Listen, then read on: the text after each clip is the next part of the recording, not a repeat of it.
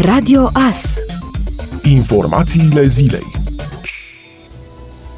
peste 155.000 de absolvenți ai clasei a 12 s-au înscris pentru a susține bacalaureatul, care a început luni cu proba de limba română. Elevilor le este măsurată temperatura la intrare, care nu trebuie să depășească 37,3 grade Celsius. Va fi organizată o sesiune specială în 6 iulie pentru elevii aflați în izolare sau confirmați pozitiv cu noul coronavirus. Afișarea primelor rezultate în centrele de examen și pe site-ul bacalaureat.edu.ro este prevăzută pentru data de 30 iunie până în ora 12, numele și prenumele candidatului fiind anonimizate. Contestațiile pot fi depuse în aceeași zi. Acestea pot fi depuse, transmise și prin mijloace electronice. În acest caz, candidații completează, semnează și trimit prin mijloace electronice și o declarație tip în care se menționează faptul că au luat la cunoștință că nota acordată ca urmare a soluționării contestației poate modifica după caz nota inițială prin creștere sau descreștere. Pentru candidații minori, declarația tip este este semnată și de către părinții sau reprezentanții legali ai acestora.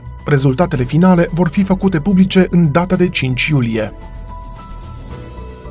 adoptarea noului proiect de lege antifumat, prin care se urmărește, între altele, interzicerea sponsorizărilor de către companiile producătoare de tutun, creează noi probleme lumii culturale, iar singurul rezultat al aprobării inițiativei legislative în forma actuală poate fi doar prejudicierea actului cultural și artistic din România, avertizează peste 70 de personalități din domeniul cultural. Este un nou avertisment transmis după ce, în vara anului trecut, o analiză juridică indica faptul că noua lege propusă nu numai că ar conduce la scoaterea în ilegalitate a producătorilor și distribuitorilor de tutun, dar ar avea și victime colaterale, precum cultele religioase sau simpli fumători, care, în baza acestui act, pot fi amendați, de exemplu, pentru arderea tămâii, respectiv pentru fumarea sau oferirea unei țigări în public. Acum, peste 70 de personalități din domeniul cultural lansează apelul Radicalismul dăunează grav artei și culturii. Lăsați-ne să organizăm în continuare evenimente în România prin care solicită Parlamentului respingerea propunerii legislative. Contextul este unul în care, după mai multe luni în care teatrele și cinematografele au fost închise, iar zeci de alte evenimente anulate, proiectul prin care se urmărește între altele interzicerea sponsorizărilor de către companiile producătoare de tutun creează noi probleme lumii culturale.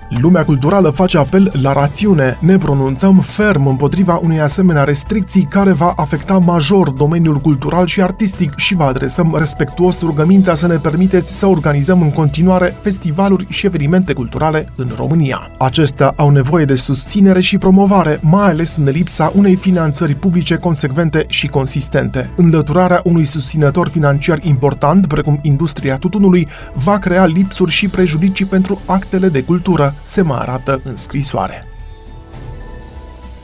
Ministrul Sănătății a vorbit la postul de televiziune Digi24 despre numărul îngrijorător al infectărilor zilnice. Nelu Tătaru spune că autoritățile încă sunt într-un moment în care pot gestiona această creștere, dar transmiterea comunitară devine accentuată și ne apropiem de un moment în care o să vedem că avem dublare sau triplare de cazuri pe zi.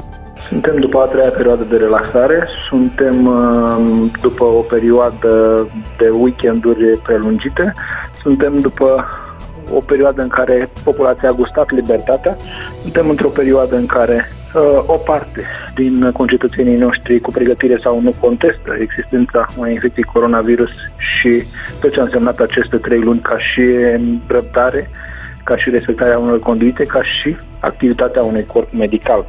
Suntem într-un moment în care gestionăm această creștere oarecum uh, prognozată de către noi și de către colegii mei specialiști în boli infecțioase și epidemiologie, suntem într-o perioadă în care recomandăm în continuare respectarea regulilor de distanțare socială, respectarea regulilor de igienă, precum portul măștii în spațiile închise, la locul de muncă sau în mijloace de transport în comun.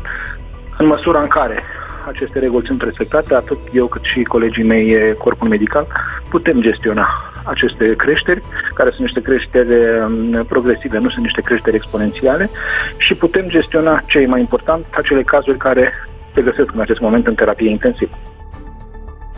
Formația FCSB a remizat duminică seară pe teren propriu scor 2 la 2 cu echipa Gazmetan Mediaș într-un meci din etapa a patra a play-off-ului Ligii 1, în care Florin Tănase a fost eliminat în minutul 76. Pe final, bucureștenii au marcat un gol din penalti, dar au fost egalați de cei de la Gazmetan Mediaș. Într-un meci din etapa a cincea a play-out-ului Ligii 1, formația Dinamo a fost învinsă duminică pe teren propriu cu scorul de 3 la 1 de echipa Sepsi Sfântul Gheorghe.